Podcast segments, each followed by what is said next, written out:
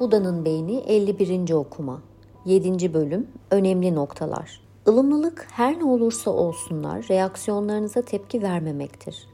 Ilımlılık, deneyimlerin duygu tonları etrafında bir tampon oluşturur, böylece onlara ihtirasla tepki vermezsiniz. Ilımlılık duygu tonundan ihtirasa, sıkıca tutunmaya ve ıstırabı doğru hareket eden, zihnin normal sekansını bloke eden bir sigorta devresi gibidir. Ilımlılık, soğukluk, kayıtsızlık ya da hissizlik değildir. Dünyada mevcut bulunmaya devam eder ancak onunla alt üst olmazsınız.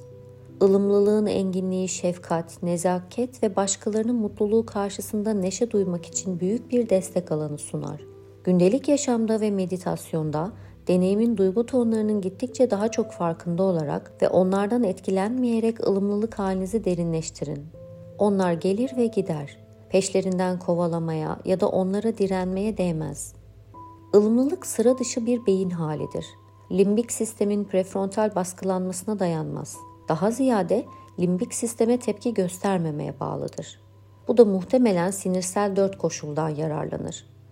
Anlayış ve niyet için prefrontal ve ön singulat korteks aktivasyonu, başlangıçta ön singulat korteks aktivasyonu yöntemiyle etkinleşen ancak daha sonra kendi kendini yönetebilen zihin dengesi, zihinde büyük bir enginlik deneyimi yaratmak üzere beynin geniş alanlarındaki gamma dalgası akışı, stres yanıt sisteminin aksi takdirde kısır döngü halinde kendi reaksiyonlarına tepki vermesine sebep olacak limbik parasempatik ve HPAA geri bildirim döngülerini azaltmak için parasempatik aktivasyon.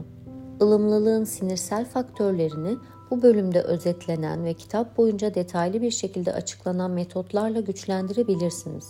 Bunu yaptıkça mutluluğunuz gittikçe daha koşulsuz ve sarsılmaz bir hal alacaktır.